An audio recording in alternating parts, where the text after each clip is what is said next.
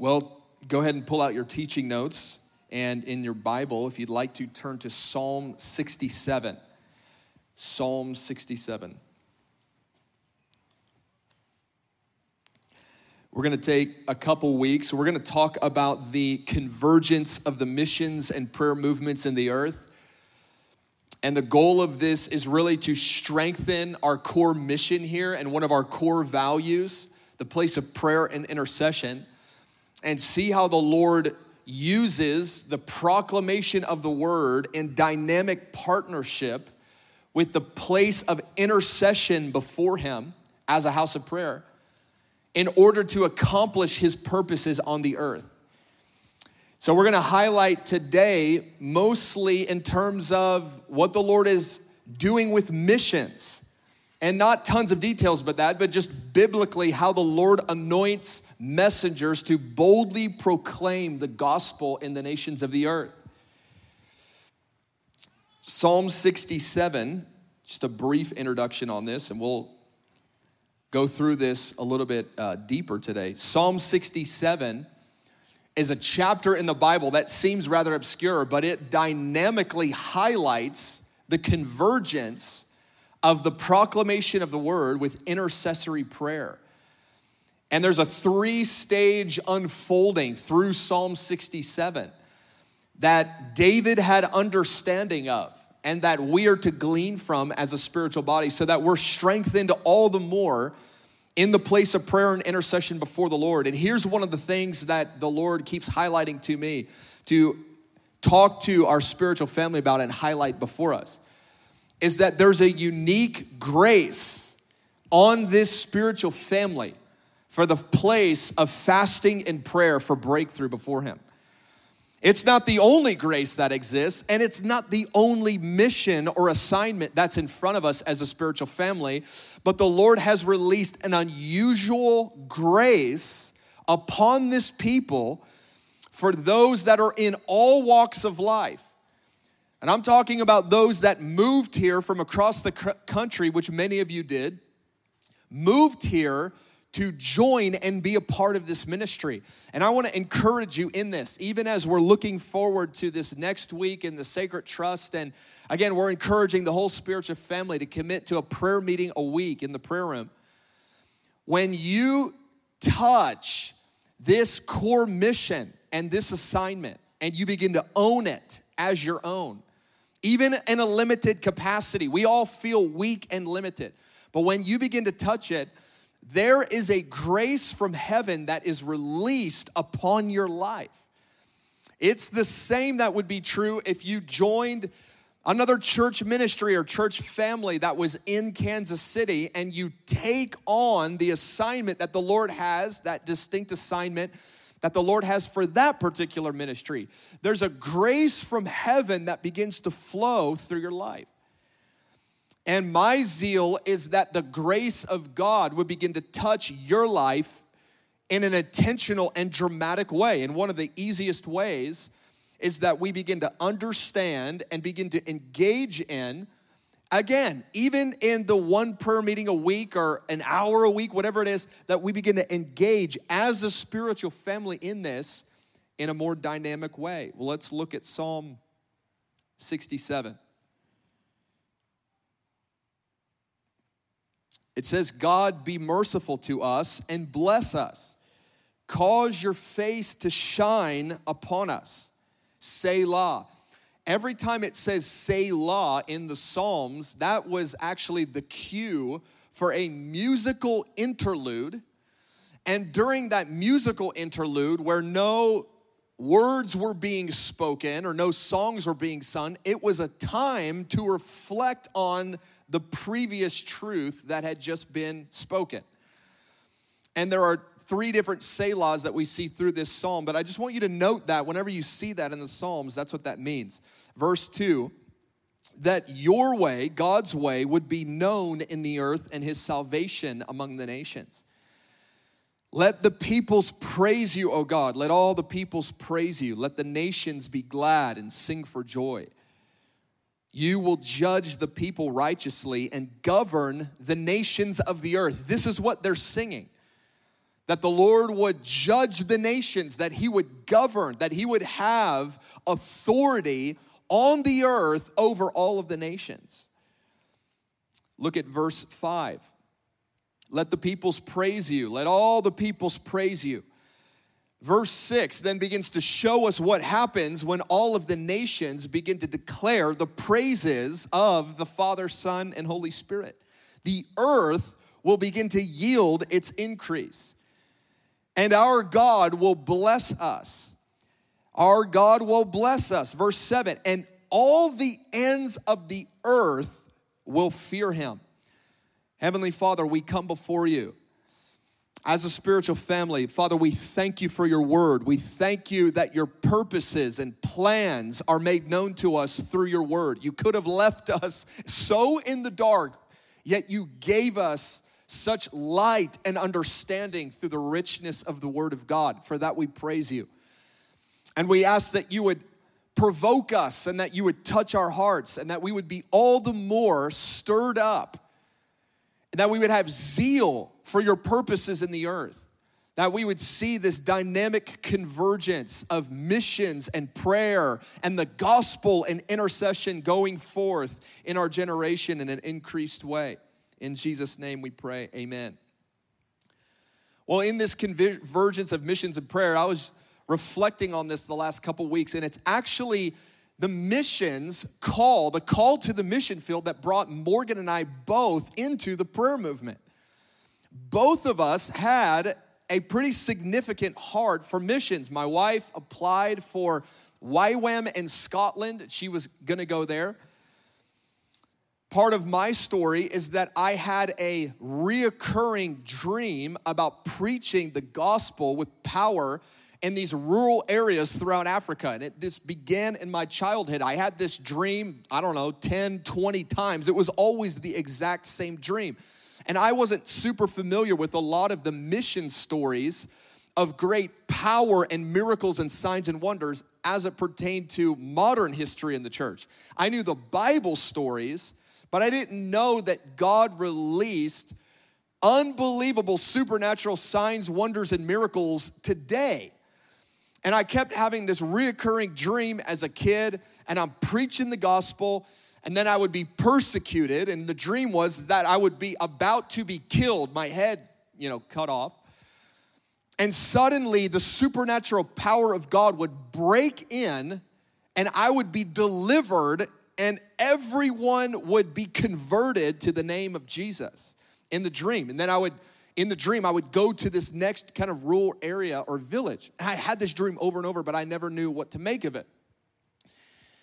In about eighth grade, I meet a missionary at a small group gathering at our church, or that was a part of our church. I meet a missionary who's a Bolivian. He was born in Bolivia, and he had a dynamic ministry in the Middle East and, and a lot of these gospel resistant uh, nations, gospel closed nations and in the nation of Nepal.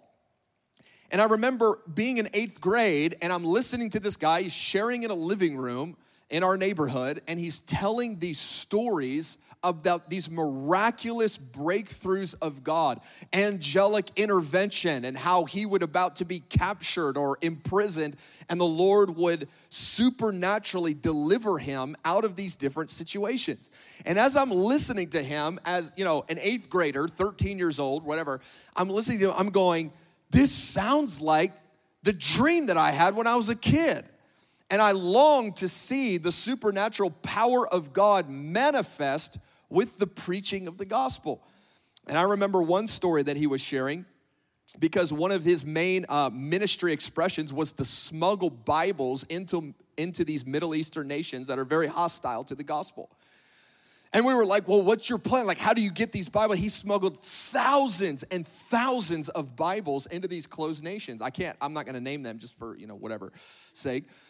But you can picture what nations these are. And and we're like, well, what's your strategy? And he's telling these stories. And we're like, do you like cross the border at night with like a truckload of Bibles? Like, what do you do? And he's just, he goes, no. He goes, I just get the biggest suitcases I could find.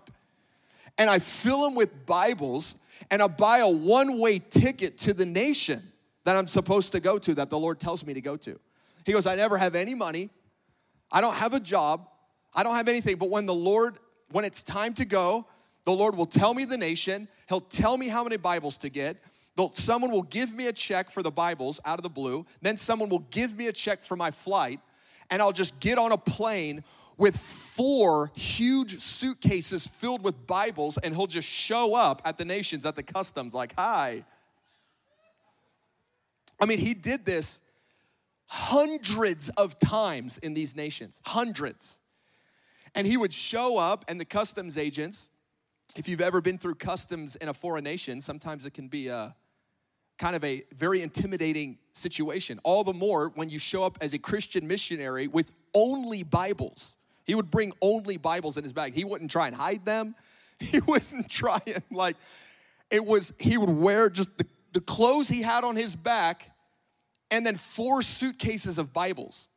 And he's just there.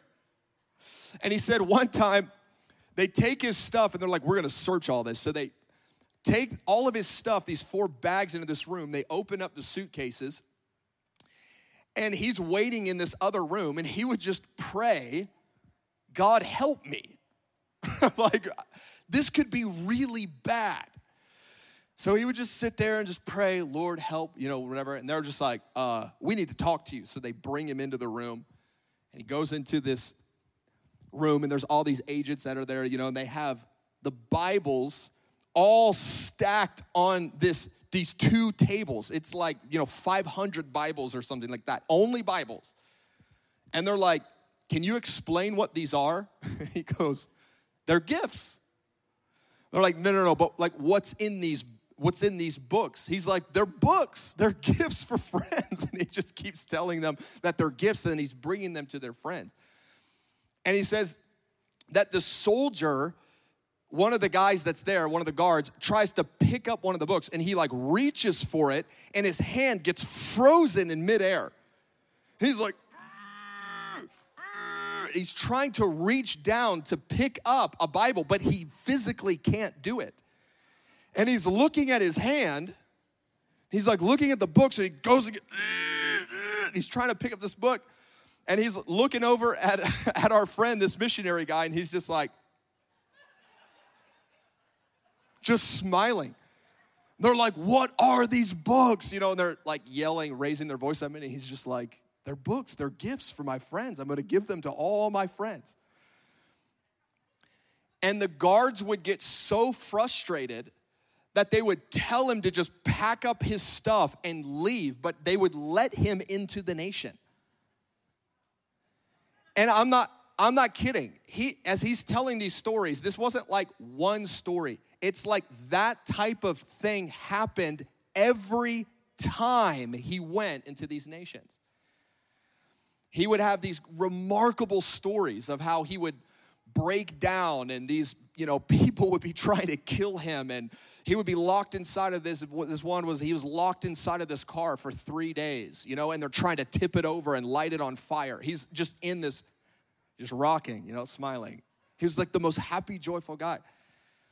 And as i'm hearing this you know as a young man i began to get a vision. I was like god moves in miraculous and powerful ways today and we know that because, you know, we read Voice of the Martyrs and we get the email updates and we've heard these different stories and there's different biographies. But when I was 13, I did not know that.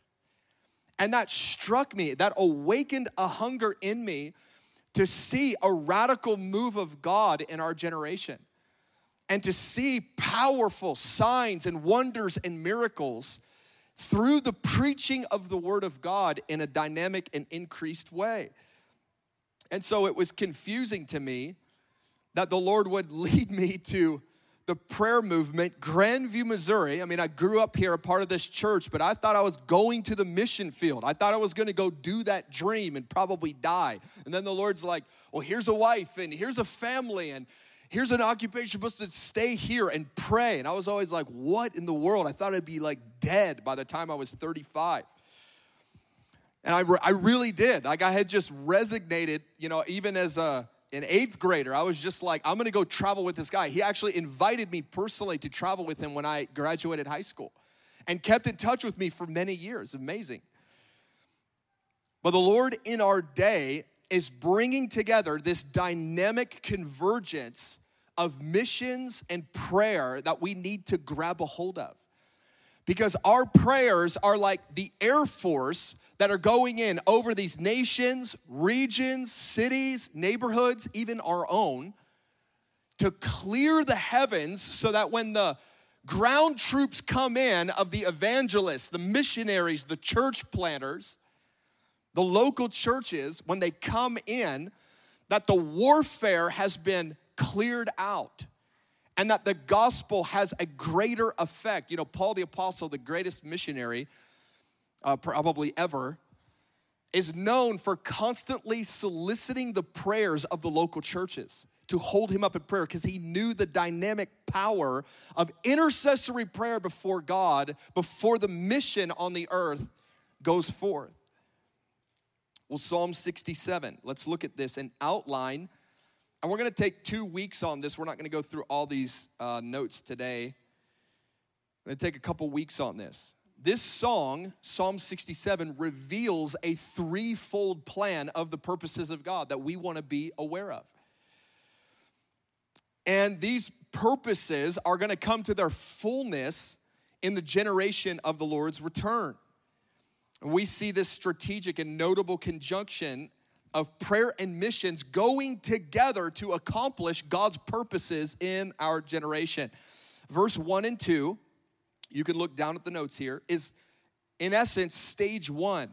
What happens is God re- is going to release an increased anointing upon the gospel witness.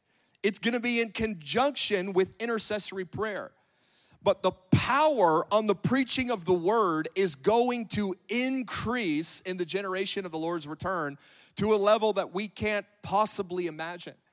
It's going to go beyond what we saw in the first and second great awakenings in America. It's going to go beyond what we saw in the book of Acts with the early church the anointing on the preaching of the word, where the word goes forth and it's like an arrow that pierces the soul of the hearer, and they can't resist the work of the Holy Spirit as the Lord begins to convict them of their sin and convince them that Jesus Christ is the only way of salvation.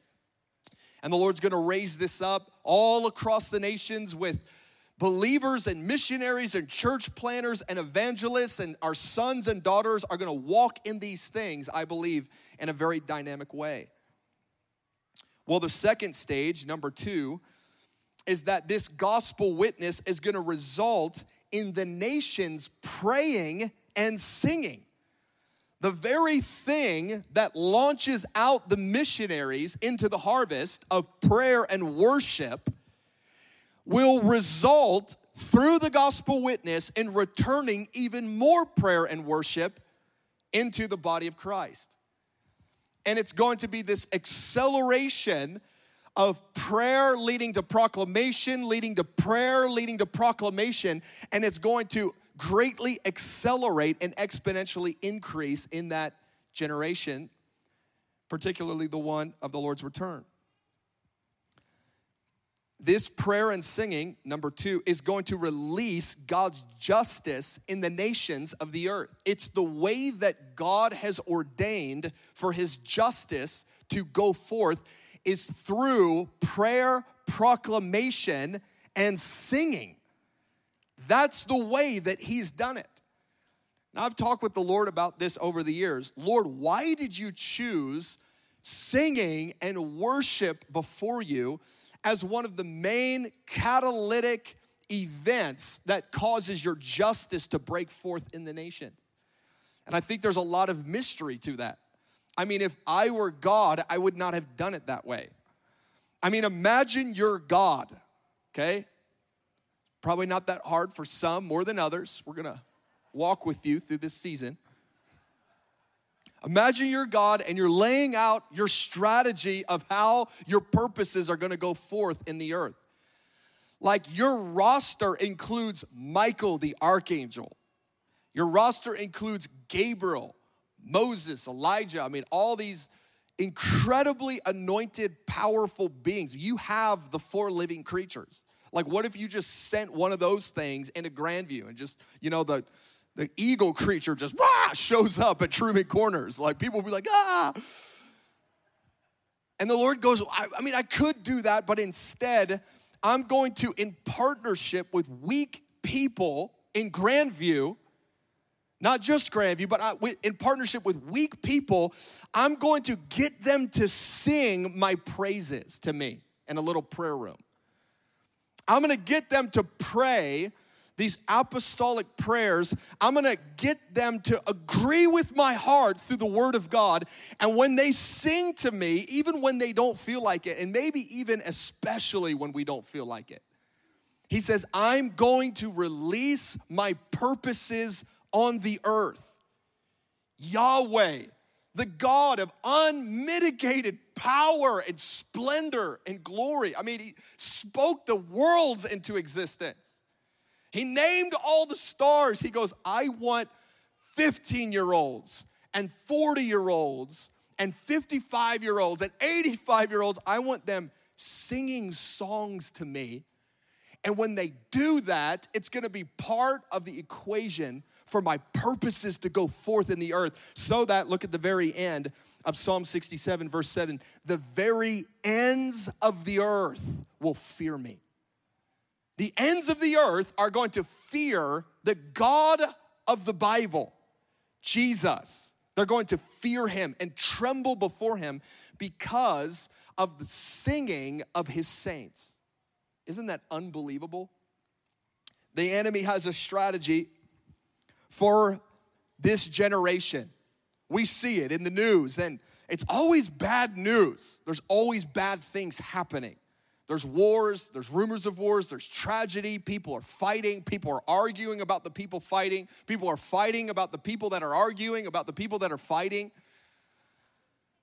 The, the, the, the enemy is he's deceiving the nations he's getting the nations into idolatry he's gonna he's gonna anoint a man called the antichrist before the coming of the lord that's gonna seduce the nations of the earth and bring them under his subjection and they're gonna worship him falsely. I mean, it's just like bad. There's this bad plan.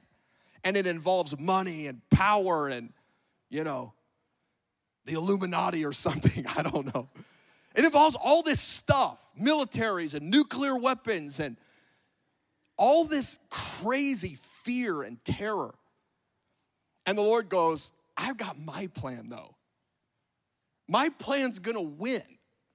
My plan is gonna beat out the enemy's plan of deception and evil and death and disease and illness and hatred and animosity. He goes, My plan's gonna beat out. And the angels, you can imagine them just made up, going to the Father and being like, What's your plan? I'm gonna anoint some singers. Yeah, yeah, yeah. I'm gonna anoint some singers and they're gonna get before me and they're gonna sing the songs of Zion and they're gonna pray prayers to me. And at 6 a.m. on Monday morning and then 4 p.m. on a Saturday afternoon, I'm gonna have people all across the nations, they just they just sing to me and they declare my worth. And he says, I am going to release the justice of heaven through their words and through their song. If you've ever sat there in the prayer room, you've ever been in there for uh, even, you know, it's so hard to get there. Sometimes I just want to like hug people as they walk into the lobby. Like, you made it. Like, frazzled, like pushing a stroller with kids. They're already screaming, you know. Ah, I just want to hug them. Like, you made it. You made it in. And then you sit there and you're like, I need now I need to hear from God now. My life is holding on by a thread. Like, Lord, if you don't meet me right now, like I don't know what's gonna happen. It's all falling apart. The rails are coming off the train. We could just all agree that everybody feels like we're all going off the tracks every day, right? Like maybe that's the way God wants us to feel because He goes, at the end of the day, this is about me delivering you by my grace and mercy more than it is you figuring out your life and being so anointed and perfect. Anyways. So, anyway, so you're, you're sitting in the prayer room. Have you ever had this thought? Why am I doing this? Why am I here? Why did I move my family here? I'm from Northern California. It's beautiful. The air is clean, the lakes are clean. There's just cleanness. It's, it's so nice to live there. And the Lord told me and my family, move to Kansas City buy a house in Grandview, Missouri. Go to a prayer room that is hard to get to. Sit in front of me for 20 minutes with your screaming children. Give them raisins to buy you time. Every raisin is 15 more seconds before me. It's like a little vending machine. I'm gonna invent this or like have a little foot depressed pedal that just you know ejects snacks for my children when they're in there just like blessed be the name trail mix comes out of the lord. Why am i here? Why am i doing this? And i feel like the lord would say to you because it's the wisdom of heaven. It's what he wants. We're not doing it because it's what we want. We're doing it because it's what God wants. And what a beautiful picture of being a disciple of Christ and being his servant to do what God wants. I don't understand your ways. I don't know why you want pr- prayer and singing. I don't know why you want that. But just because I don't know why and just because it doesn't always meet my personal need in the moment doesn't mean I'm not gonna do it. It doesn't mean I'm not gonna attempt. It doesn't mean I'm not gonna come back to you day after day in my own heart, in my own home, in the car, dropping off the kids at school and then picking them up and then taking them to piano and picking them up and taking them to soccer and picking them up. And I'm spending years of my life in a car. No one warned me about that. No parenting book said that. You will sleep less and you will live your life in a vehicle. It's like it sounds like I'm going to be homeless or something. You know, it's like, well, welcome to parenting, you know. Anyways. I don't know why God wants that, but that's just the way that He's ordained.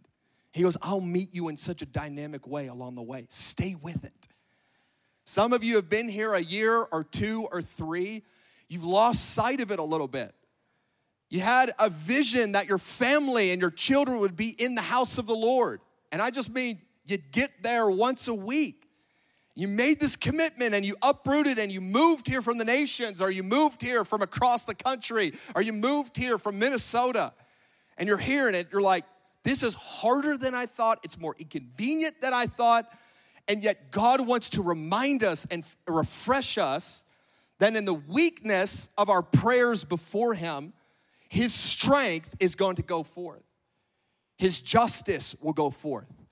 Our children will touch things in God that we only dreamed of because a bunch of people said yes to the weakness of prayer.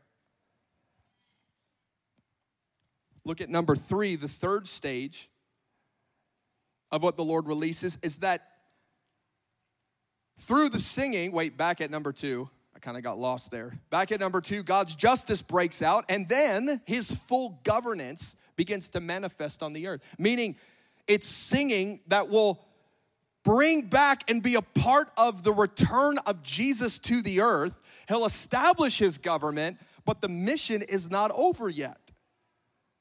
And this is the part that's maybe surprising in verse 5 through 7 of Psalm 67. Jesus' government and glory will continually increase after his return through prayer and singing and mission. Do you know that? Your assignment is not just limited to this life. There is a future assignment and role that you will play after the coming of the Lord as his government increases through the nations and ultimately into all the created order. The cosmos, the earth will serve as the Holy of Holies, set as a speck within the created order, the universe, the cosmos, that is the temple of his glory. And Isaiah tells us of the increase of his government and peace, there will be no end. And God will advance his governance and his glory and the revelation of his splendor, beginning in Jerusalem and then to the Middle East and then to all the nations and then all the way to the islands and then into the universe. His glory will forever continuously expand and increase for all of eternity. Do you know that? And you and I play a dynamic role in that. We, in partnership with the bridegroom, will be a part of his purposes to see his glory fill the entire created order. I don't even know what that fully means. I don't know what it means.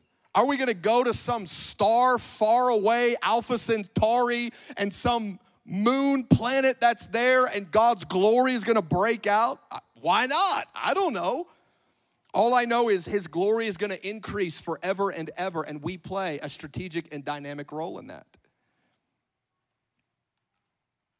Page two. There's a dynamic convergence that I've mentioned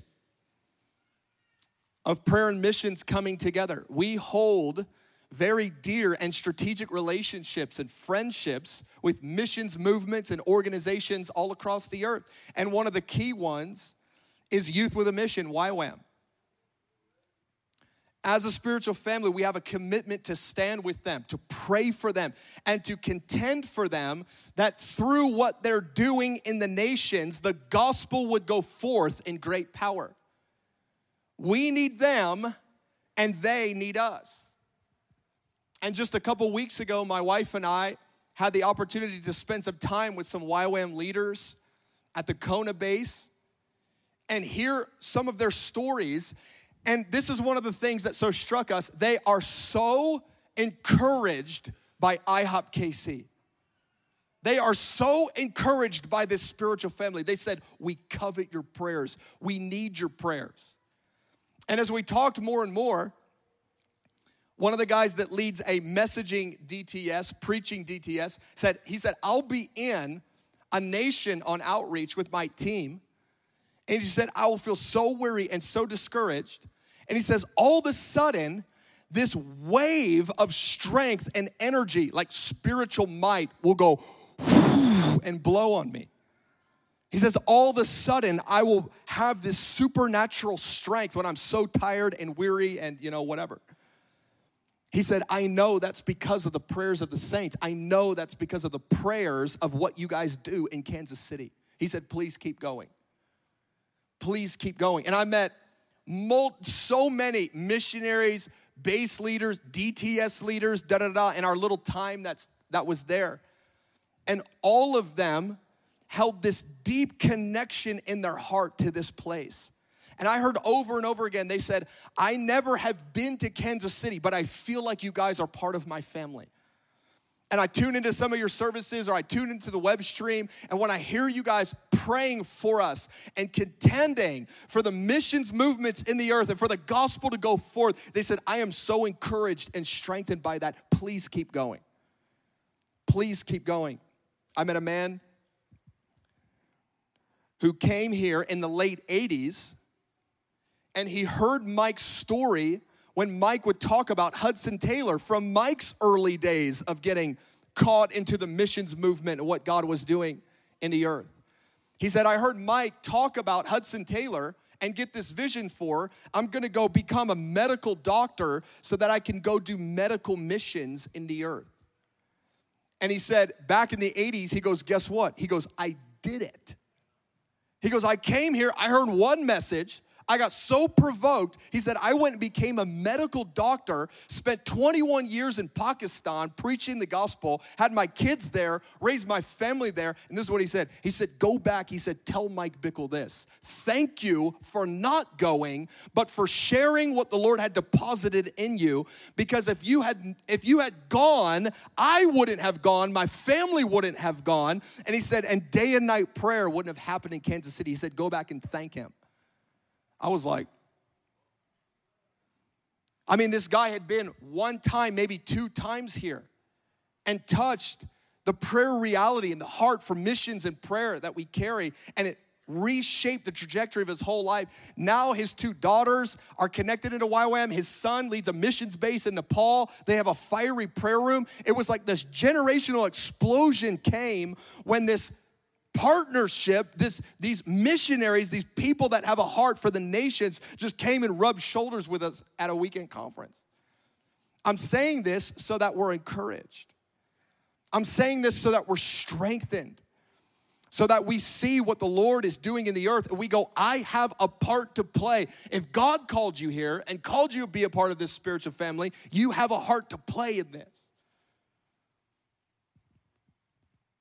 During that trip, paragraph D, I had a brief dream. In the dream, I saw Jesus, his back. I wish I'd seen his face, but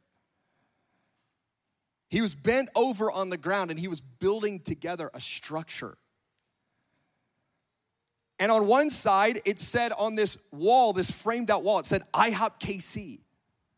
And on the other wall, it said YWAM and he was bringing them together, but there was this process that was involved. And I know that Mike and Loren Cunningham and many of the leaders of YWAM and leaders here, a part of this ministry, have dynamic relationships and it's increasing all the more.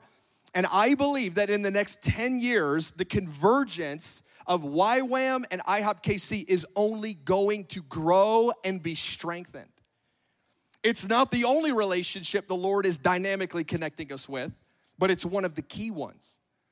And as he's bringing together these walls, he's removing all of these hindrances. Like there's these old screws and the pieces of wood, and he's removing them and he's getting it all ready so that when the connection fits together, it will never come apart. And he's bolting it together in the dream. And here's what I understood in the dream was that you, it takes two walls coming together to make a structure. Otherwise, we're just a wall laying on the ground. But the Lord is joining together different streams and ministries all across the body of Christ, not just here with IHOP and YWAM, but all across I believe there's going to be an increase, we're already seeing it, of these convergences of ministries and streams and movements that are coming together because we can't accomplish the purposes of God in our generation alone. As these two walls, YWAM and IHOP-KC, were joined together, I understood two things. One, when you have a structure, built together, it can bear weight. And I understood that to be the weight of glory, the anointing of the Holy Spirit that God wants to release upon the body of Christ. We can bear the weight of it, but we can't bear the weight of it alone. Just like a wall cannot stand on its, other, on its own, it needs another wall to be cojoined. The second thing I understood was that there was going to be the increase of winds of resistance. That the enemy is going to resist these relationships coming together. He's going to resist the partnership of prayer and missions coming together. There's going to be an increase of persecution, of resistance, of evil men scheming against the plans of the Lord. And yet it takes two walls cojoined, and there's probably other, two other walls that I didn't even see in the dream, to stand against the schemes of the evil one. Do you get it? Prayer and missions to come together so that the Lord can release His glory and that it can stand against the winds of resistance from the evil one. We have a part to play. I want to encourage you to consider just on your own, this is spontaneous, just to consider adopting a missionary that you pray for, or a missions base, or a particular outreach, or area, or leaders that are a part of these different missions organizations and pray for them every day. Because, like my friend was sharing, his name's Christoph, like Christoph was sharing, he would be on outreach and suddenly the wind of the Holy Spirit would blow on him with increased strength and boldness. What if that began to happen? I know it's happening, but what if it began to happen with missionaries all across the Middle East, all across the nations, in Canada, in Latin America, in the Americas? All across Europe. What if suddenly someone's on outreach, someone's sharing the gospel with someone at a cafe, and the wind of the Spirit blows on them with a supernatural boldness? Beloved, this is the dynamic partnership that the Lord wants to increase the increase of the supernatural working of miracles, of deliverance, of signs and wonders, of a gospel power that no one can resist, so that the excuse is removed from the nations and they know they are rejecting Jesus. All the excuses have been removed from their mind because there's an anointed church walking in power with a gospel witness that confounds them and they can't overcome it. Let's stand invite the worship team to come out.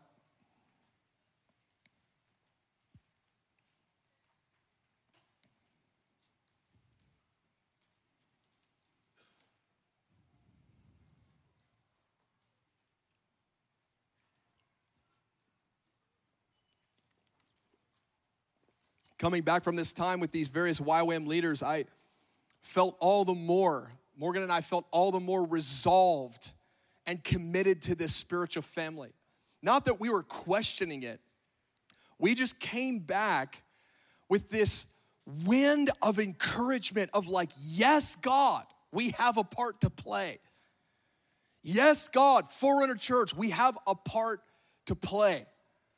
And it seems weak and it seems like it's not very effective, but it's a part that we play that no one else can play. Not in this specific, you know, building. we play our part. Others in the body of Christ, the churches in Kansas City, they play their part. The outreach ministries to the poor, those that clothe the homeless, they play their part. And as a spiritual family, we're gonna touch all these various areas to differing degrees, but we have a primary assignment before us, and it's to worship and praise Jesus and to cry out for the release of his power in our generation. It's glorious. We're gonna see it. We're going to see God move in our generation. Holy Spirit, we come before you as a spiritual family, young and old. Those of us that have been here three months, those that have been here 30 years, we come before you as a spiritual promise or as a spiritual family. We say yes to what you're doing. We say yes, God. We love your leadership. We love the way in which you govern the nations of the earth. We love it. We don't always understand it, but we love it. Righteous and true are all your ways, O King of the saints. Just and true. Marvelous are your works, what you're doing in the nations, what you're going to do in the days to come, what you're going to do with our children and our grandchildren as they walk in the anointing of the Holy Spirit, a Luke 4:18 hour. God, we cry out for the release of your presence and your power to flow upon the intercessors, to flow upon the missionaries, to flow upon church planners, to flow upon those that do the compassion ministries all across the body of Christ. We say yes, oh God. I'm so stirred to cry out for this Luke 4:18 release and anointing to come. If it's the hour of Luke 4:18, beloved, I don't know about you, but I want to see it. I don't want to just be encouraged by it. I am encouraged by it. I want to see it break out in our city. I want to see it break out in Israel. I want to see it break out in China. Holy Spirit, we ask that you would release a Luke 4:18 hour upon the body of Christ. You, Jesus, that anoint your servants to preach the gospel with power. Lord, we cry out for the release of your spirit your promises. We want every nation to know and fear the name of Jesus. Release your glory, release your power. This is what I want to do. Some of you just need to be refreshed in the Lord and encouraged again that the Lord has you on assignment while you're here connected to this spiritual family. But maybe you felt a little bit discouraged. I want to invite you to come to the front right now because the Lord wants to refresh you and remind you of why you came. The second is the Lord put a seed for missions in the nations in your heart, but you've been a part of this spiritual family. You're going, I don't, I don't get how this plays out. The Lord wants to awaken something in you right now. I want you to come to the front. And then the third group that I want that I want to pray for are those families that you either fund missions in the nations, you fund intercessory missions, or you're sending your children to DTSs, or there's something that's in the heart of your children or your family or relatives to go and do missions. I want to invite you to come to the front because the Lord wants us all connected to his grand story. We all have a part to play. Some of our part is in the marketplace. Some of it's in the prayer room for a bunch of hours a week. Some just come in for a little bit, others put money into it, others send their children into it. But we all have a part to play as God reveals his glory in this generation. He will make the name of Jesus feared and revered. Amen. Let's spread out, if you wouldn't mind, just move down towards this way to allow some of our ministry team to come up and pray. Well, what are we praying for? We're praying for the grace of God to flow through us again in a fresh way. Grace for prayer, grace for missions, grace for our assignment, grace that washes away the discouragement and the heaviness and the weariness. Come, Holy Spirit, we ask that you would anoint your people for what you're doing in the name of Jesus.